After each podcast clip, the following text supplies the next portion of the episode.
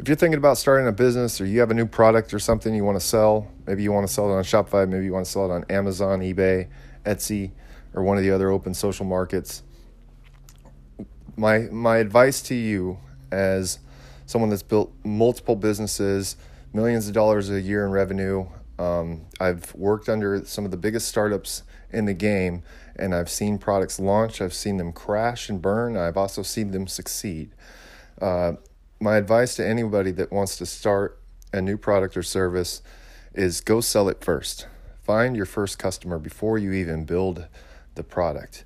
Because if you don't have a customer, you don't really have a business. You just have a hobby. And with a hobby, you know, that's great. It's something you love to do. But let's be honest, we're trying to make money in business. And so there's a very, there's a, there's a huge difference between the two. When we're talking about e-commerce, uh, the problem is a lot of people build the product first. They build what they want to see. They build what they love. And then they're faced with the challenge of going and finding their first customer. And what they don't realize is they are their first customer. They built this product for themselves, and they built it the way they wanted it to be. And now the only person that wants it are people that are like-minded like themselves. Now, there may be a huge demand for this somewhere, but finding those people is going to be fairly difficult. Uh, you can probably use some of your own habits and behaviors to target them through various marketing channels. But the reality is you need to build a product for everyone, and you also need to have a, an audience and a customer before you build the product, before you invest the time, before you uh, hire a developer, an engineer, or build a website, or have branding made, or Post-its, or whatever you're doing. Make sure that someone wants it. And you can do this in a myriad of ways. There's uh, you can launch a poll, you can start an email list, um, and start emailing, you know, information about your product that you're building, and get this information out there. Measure click rates, uh, open rates, you know, see who signs up for the beta, launch a beta, uh, sign up, where you, and a beta, just in case somebody doesn't know, a beta sign up is where you have your product. It's not completed yet.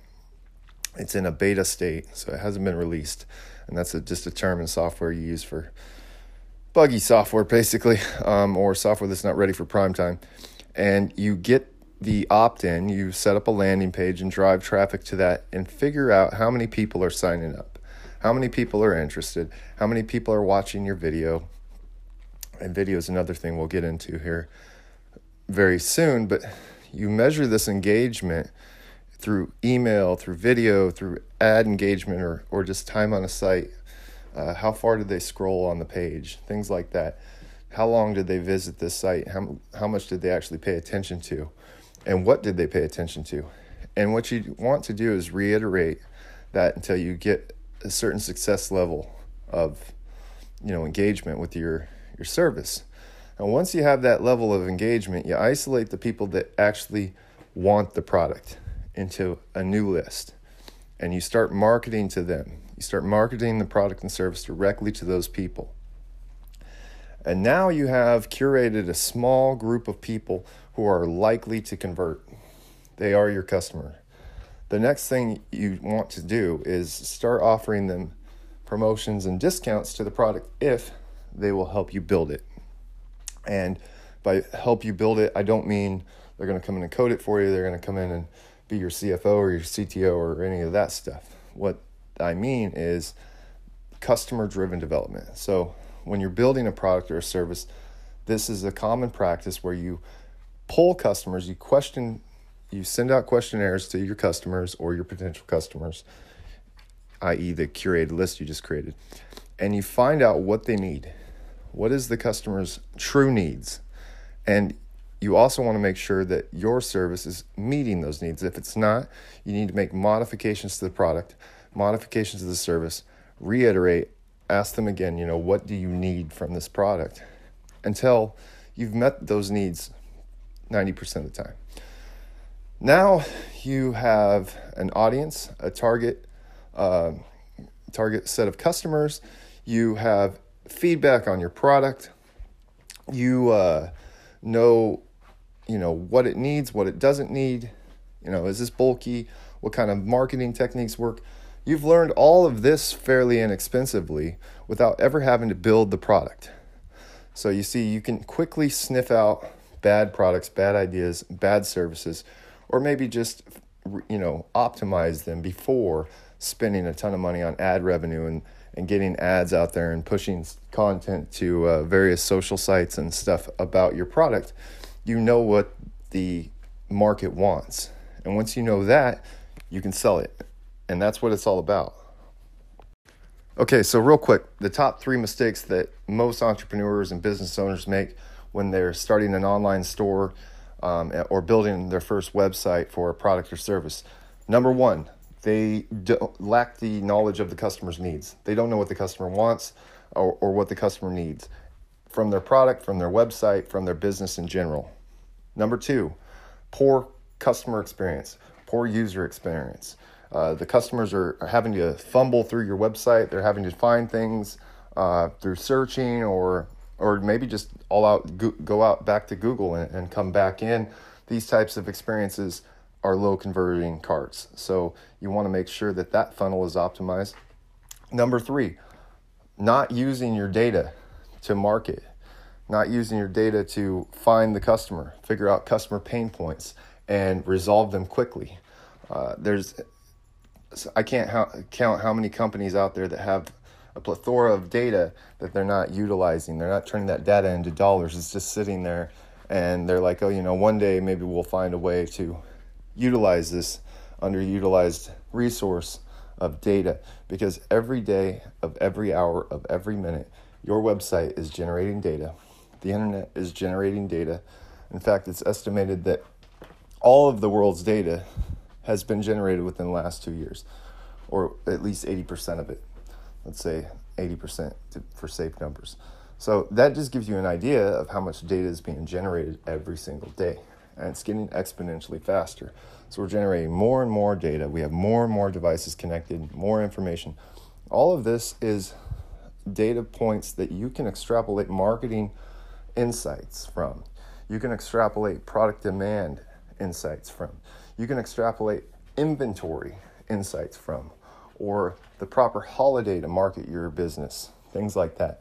Now, there's not a lot of solutions on the market currently for these types of things, but there is ways you can start using machine learning and A I now to start predicting behavior of your customers and of your products and sales and your brand engagement online. Um, We're going to touch on some of those later in this episode, but uh, for the most part, those are the top three mistakes I see e-commerce entrepreneurs make, especially with their first store, because they're new to it.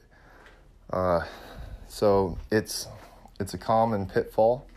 The other uh, things that, that I often see are uh, poor planning. You know, poor planning. Uh, You know, my father used to always say, if you plan your work, you work your plan, your plan will work. Uh, planning is so critical to any business. I don't care if you're online, you're offline, you're underwater, whatever, wherever you're at, planning is key. So knowing where you're going, knowing what your goal is, knowing what your company's mission is, knowing why you built your product or service to begin with, why you opened your store, and who wants it, and, you know, what, are the, what is it going to take to get it to them? So keep those in mind when you're just getting started. Always be thinking about the customer. And when I say customer, I don't mean you, because I know you love your product. I mean, that's why you're building it. Everybody loves their product. If I found somebody that didn't love their business, chances are they're probably selling it. They won't be in business much longer. So you love your business. So you have a biased opinion. I mean, that's going to give you some skewed views of the way things should work. And if you've been listening to this podcast at any length, uh, you probably heard in the past one about user polling and customer-driven development and the importance of getting customer feedback early on in product development. And your website, make no mistake, is a product. It's another product. It represents you. It's your sales associates. It's your floor. It's your retail store. It's, it's everything. So protect that and curate that funnel. Curate you know, your website flow, user flow, so that you're converting always, your conversion rate's always going up. And just so you know, guys, just as a a matter of reference, two to three percent conversion on traffic is is pretty good. So if you have a hundred people come to your site and only three buy, don't worry, that's good. That's a good conversion rate. You just need to take that now and quantify it over many, many hundreds of thousands of users, but you have a decent conversion rate. A lot of people get online, they get a few sales, and they get discouraged because they're spending more than they're making most of the time. And that kind of comes with the territory. When you're just getting started out, you're going to spend more than you're making naturally because, one, you're learning. Two, you don't have any data, so you don't know what works and what doesn't. And three, uh, it's a new thing for you. you. You're trying things, you're experimenting, you're figuring out what works. You've got to get the data. You've got to kind of figure out what people like. And, you know, so it's not just something that's very intuitive right out the gate. And it's easy to look online and see these people saying that they make one hundred million dollars a year on Shopify, you know, selling mugs or something. But most of that is just not true. And if they are actually doing that, they wouldn't have the time to make these videos. Because let me tell you, it is a, t- a tall order to run an e-commerce business doing one hundred million dollars a year. Or ten million a year, whatever their their claims are. You know, I'm not one of these guys with the Lamborghinis on YouTube claiming to get people rich fast. I build long-term business strategies for Shopify customers exclusively. We don't work with any other carts. Uh, primarily Shopify Plus is most of our customers. Uh, a few of them are on Shopify Advanced and Basic. Uh, some of the people just getting started out in startups. But our goal is not to keep them on that. Our goal is to move them up to Plus, move them up into the funnel. And why why Plus? Because Plus is enterprise. Plus has all of the features an enterprise business needs. But when you're starting out, you don't need all that stuff. Maybe you just need a few basic things. Again, experiment, figure out what works, reiterate. Once your profits are up, then you can start migrating to better platforms, adding more features, discount codes, apps, integrations, et cetera. But before you do any of that, you need to know what to do. And that's kind of the learning experience. So your first two years in e-commerce, if if you're just starting, should be com- a total tutorial, like just learning what works, you know. And this goes, this transcends digital efforts. I'm talking about even in your physical warehouse, you know, something as simple as putting this bin over here versus over there, so someone doesn't have to reach for it. Efficiencies. I'm going to touch on the T P S Toyota Production System uh, in a later podcast. But what T P S is, something that Toyota developed around the Japanese philosophy, Kaizen. And it's Kaizen is continuous improvement. So Toyota realized that their their their profit margins lie right on their factory floors. If someone has to walk, you know, three or four blocks down a factory line to go pick something up, and they're doing this competitive or repetitively throughout the day, uh, you know, that's an inefficiency. And what Toyota would do is they would watch their line, and when they see these inefficiencies, they'd make a note, and they, the next day they'd move that box closer to that person so that they got that little sliver of time. But that adds up, and it quantifies and compounds. And those that those little snippets of time equal dollars, they equal profits and margins. And so the T P S production system is implemented in a wide array of businesses. A lot of people use Six Sigma and T P S and Kaizen and all these things to manage very large businesses. But you don't have to be a huge business to implement this in your own. Just sit back and watch your employees, see where the inefficiencies are. Uh, you know, does everybody start texting when they hang up the phone? Cool. You know, find a way to get around that so that they're that you're optimizing your employee employees' time. Now, I know it's hard to get people motivated for, you know, twenty bucks an hour, but it's um, definitely critical that you use your time wisely um, and you use your, your dollars wisely if you want to stick around. Because the guys that are out there buying ping pong tables and taking everybody out to, you know, Disneyland or, or whatever for lunch, when they haven't earned it, are setting themselves up for failure. And not only that, you're creating a bad culture in your business, because what you're doing is you're basically rewarding mediocrity, and you can't do that, because if you want to be great, you have to reward greatness, and that only comes from hard work. So if your employees are, you know, slacking off, or they're doing too much jabbering on the phones or texting or whatever they're doing, you need to immediately nip that in the bud, because otherwise you'll develop a very lax culture in your business, and that just leads to inefficiencies later. So T P S, you know, sit back one day, just be a fly on the wall in your business and just watch your business run. And you will see right away where your inefficiencies lie, and just make sure that you note them down and fix them as soon as possible. There's an old saying that you should always walk through your front door. An old sto- store owner told me this, and this is a physical store years ago. Uh, and, you know, I, I thought, what does he mean? Well, later it dawned on me, absolutely. You have to always walk through your front door. And the reason is, if you're always walking through the back door of the restaurant or whatever you have, you can't see the, the perspective of the customer. So what that means is always have your customer's perspective in mind. What does the customer see when they come to your business? What does the customer think when they call or when they engage with your business? Is it a good experience or a bad experience? And this falls back to customer experience again. And customer experience is everything, because if a customer has a bad experience, they're not going to recommend you. If they have a great experience, though, they will definitely recommend you. How many times have you gone and told a friend about a product, brand, or service that you love, that you just can't live without? Because you want everybody to have the same experience you had. That's what the value of a good customer experience is. You now have an ambassador, not just a customer. You have an ambassador for your brand that's going to go out there and tell people how great your product and service is. So make sure that you're providing the best possible experience to customers, the most efficient business practice and, and process in, in your systems, and just, you know, reiterate that, and make sure that you are extremely careful with your dollars. Don't spend money on ads just to spend money on ads to say we're running ads. Uh, a lot of young marketers that are, you know, new to digital marketing will just go and buy an ad. They don't really know who's going to see that ad. Is it going to engage anybody?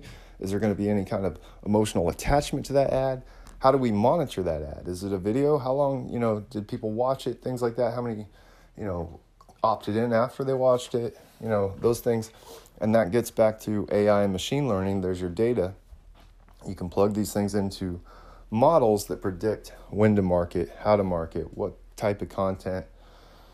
And you can start getting smart marketing, where you're not just throwing spaghetti at the wall and, and seeing what sticks. So that's all I have for, you know, this segment.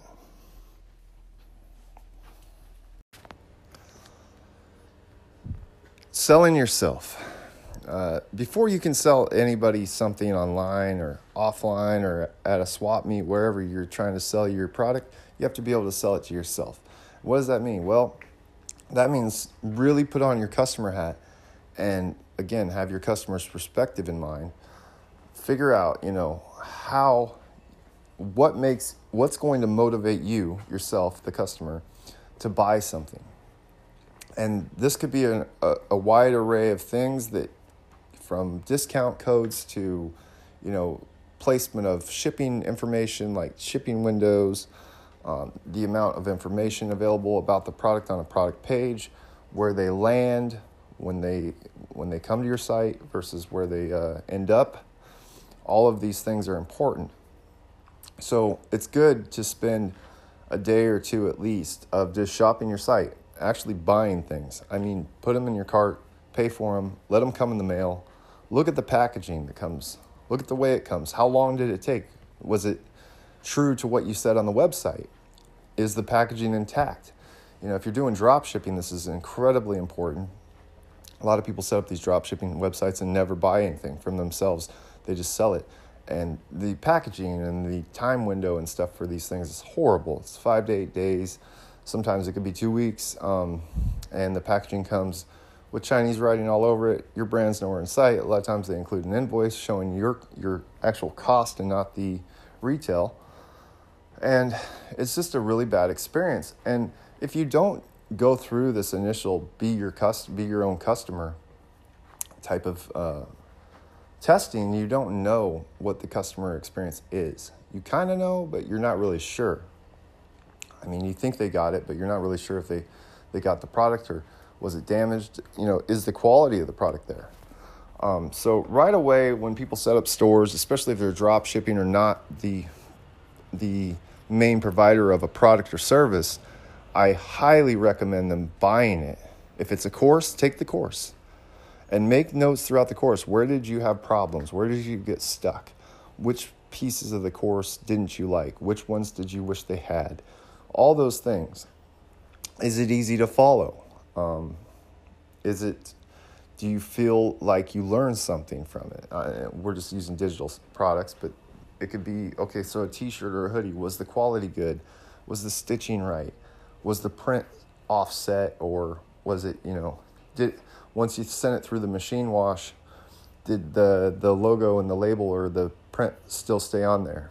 If you look at companies like Norelco or G E or Honda or any of these companies, when they their product comes off the line, a certain, the first few models of that product go directly to an R and D facility where they are run the gamut. You know, they're plugged in and ran for three thousand days straight, you know, in hot room with all kinds of stress testing and conditions on this product. They want to figure out where the product breaks so they can know what they need to change before it even goes out.